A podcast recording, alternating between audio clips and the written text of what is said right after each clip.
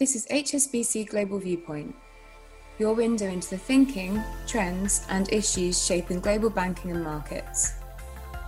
Join us as we hear from industry leaders and HSBC experts on the latest insights and opportunities for your business. Thank you for listening. You're listening to the HSBC Global Research Macro Viewpoint, a roundup of our key reports published over the last week by our team of economists and strategists. Coming up today, we discuss the shifting growth drivers that will power China's economy in the years ahead. We find out why oil prices look set to stay high over the longer term and examine some surprising developments in bond market yield curves. This podcast was recorded on Thursday, the 11th of November 2021. Our full disclosures and disclaimers can be found in the link attached to the podcast. Hello, I'm Piers Butler. And I'm Chris Brown Humes. We kick things off in Asia, where our economics team predicts that China's economy is set to undergo a significant transition. Let's get the details now from Qu Hongbin, our chief China economist. Hongbin, thanks for joining us today. Many thanks, Chris. Uh, pleasure to be here. So, Hongbin, the starting point for your piece is that the decades long boom in real estate and infrastructure is coming to an end in China. Why do you feel that? Firstly, if you look at the home ownership, it's already reached over 80% across all the cities in China, which is one of the highest in the world. The more importantly, uh, more than 40% of the household uh, now owns more than two apartments. So the home ownership has really reached kind of limits.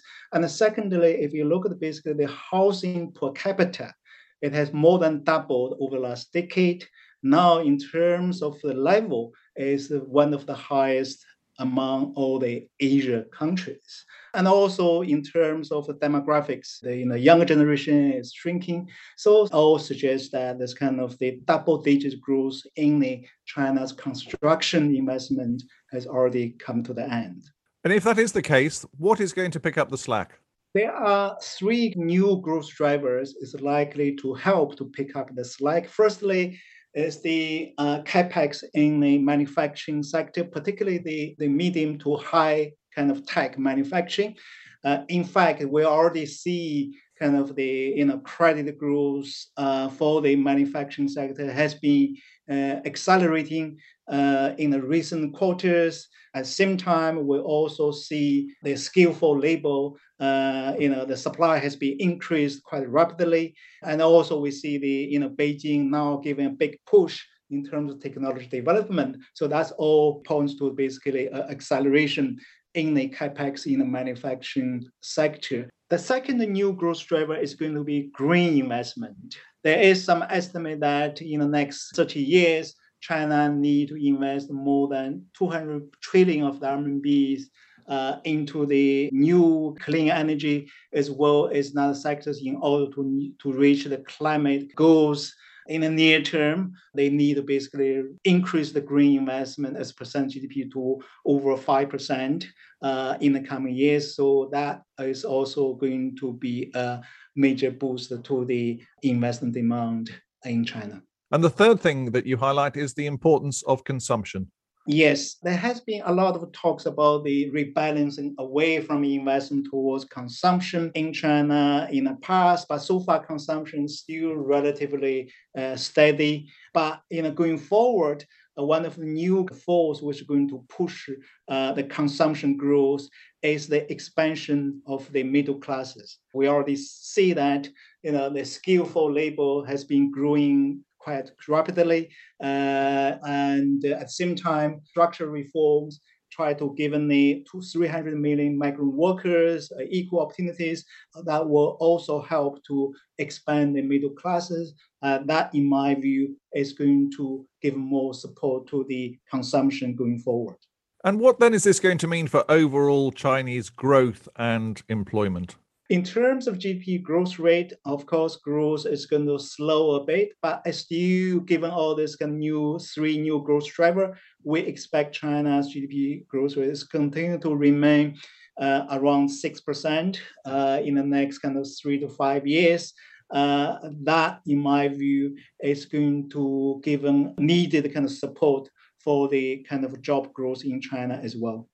It all sounds fairly optimistic given the demographic challenges that you mentioned earlier that China is facing.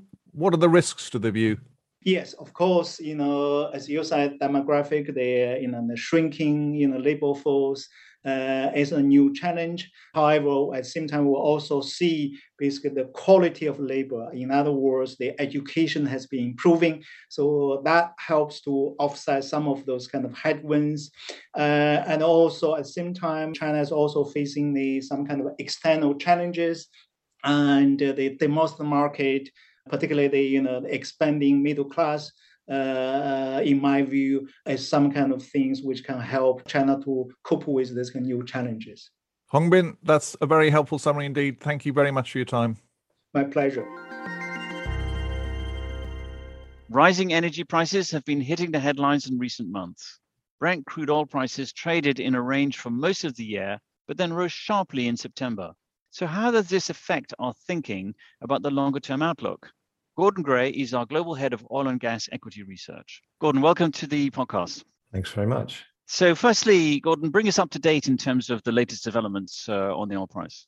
The oil price was in a fairly narrow range for much of the year uh, until September, and then it spiked sharply upwards into the mid 80s. And a lot of that was to do with the pull up of commodities in general, particularly the spikes that we saw in, in natural gas and in coal as well. And in the backdrop to all of this is that the, the OPEC Plus group has been increasing production um, steadily in recent months. There's been pressure on them to produce more, uh, and so far they've resisted it. So let's break it down. Firstly, what's happening on the demand side? What's the outlook for that? Well, demand at the moment is extremely strong. We've got a bit of a boost from fuel switching because the gas price in particular is so high there's maybe a half a million barrels a day of extra demand from switching from gas to oil. But even beyond that, the underlying demand picture is really fairly strong. And we're now looking for demand probably next year to be all the way back to where it was in 2019. And that's still with a lot to come back on the jet fuel side. And then on the other side of the equation is supply, where uh, from your report, it sounds like there are quite a lot of constraints. Well, I think the, the, the, one of the big questions with higher prices is what reacts to those higher prices. And outside of the OPEC group, uh, the, the most reactive is, is US tight oil or shale. And that's something like 12% of world production. It is starting to show some growth now. Um, activity in the States has come back with the higher oil price, but yes, it is being hampered to some degree by manpower and other constraints. Nevertheless, we see US growth of something like a million barrels per day next year. Beyond that, outside of OPEC, though, a little bit of a bounce next year, but the longer term picture for other non OPEC supply we think is flat to down. And so, if we put these two parts of the oil price equation together, what's your outlook in the next couple of years? If we look at the reasons oil prices have recovered, I, I, would say, look, demand has recovered quite obviously, but the big factor has been that OPEC cut nearly 10 million barrels per day off supply last year their attitude towards bringing those cuts, bringing that supply back online, been massively conservative ever since mid last year, and it stays conservative. Now, those cuts are unwinding. Uh, there will still be a little bit less than 4 million barrels a day of cuts by the end of this year. And there's room for some of that to be unwound next year. But because of that growth in US supply, we don't think all of it will be unwound. But I think there's a bigger issue than that. And that is, as those cuts are unwound, I think it'll become more and more visible that spare capacity globally is becoming very limited.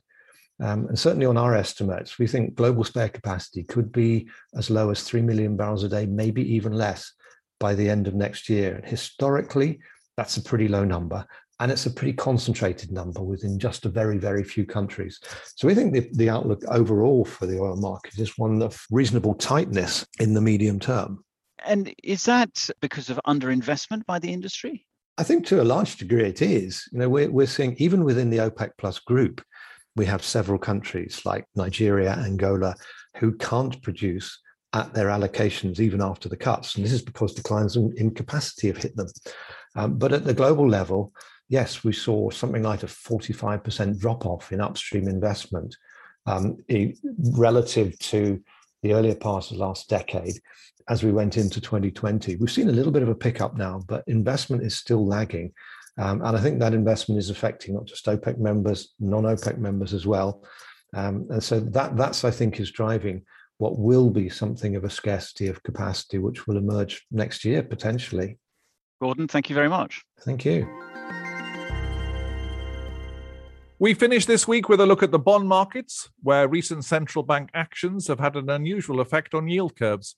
Steve Major, Global Head of Fixed Income Research, joins us now to explain.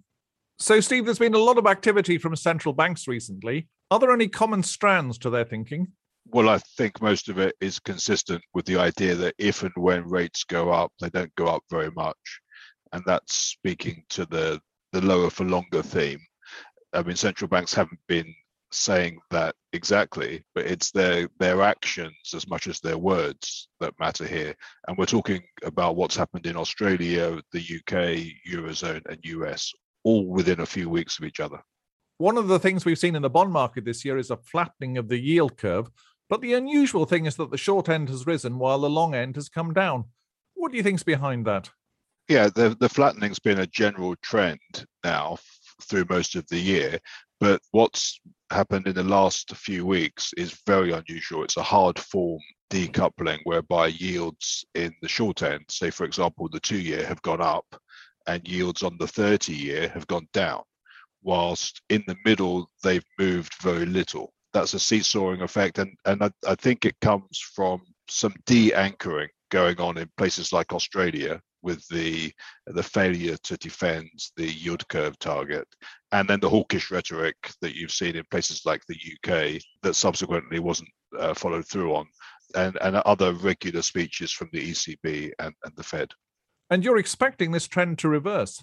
Well, I think it sets up an opportunity, and it could be something that starts to work soon, or it could take a while. But we're not worried about being too early. Better too early than too late on, on this.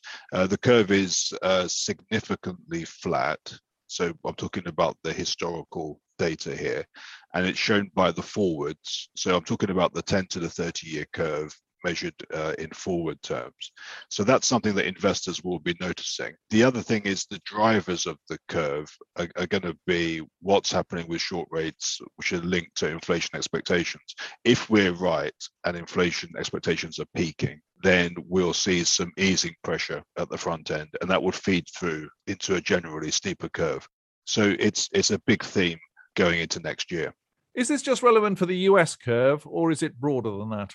No, I think it applies everywhere. The US is the biggest and most liquid market. So that's the one we're looking at. We, we've seen clear evidence of read across from one to another. There have been days when Australia has been driving global fixed income, and even the UK quite recently when it's surprised by not hiking rates, it surprised many people at least. So it's a it's a global read across, but the US is the biggest and most liquid fixed income uh, government market finally, Steve, where could you be wrong? Well, yeah. So if we just go back to the big theme of whether the curve's going to steepen or not, I've already mentioned the timing is one that we could be too early by months on this. But then again, I think the forwards are, quite a strong indication. The, the, the main risk is that the central banks, like for example the Fed especially, abandon their flexible average inflation targeting, which, which I think is very unlikely and it's not our call. But if they did, then they would validate the hawkishness that's been appearing at the front end of the curve and, and even more. And the curve would flatten even more than it has done already in a way that would be counter to our view. Steve, thanks very much for explaining that to us. Thank you, Chris. So that's all from us today. Thank you to Qu Hongbin, Gordon Gray, and Steve Major for joining us. From all of us here, thanks for listening. We'll be back again next week.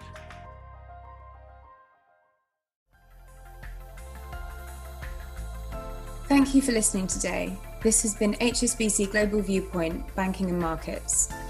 For more information about anything you heard in this podcast, or to learn about HSBC's global services and offerings, please visit gbm.hsbc.com.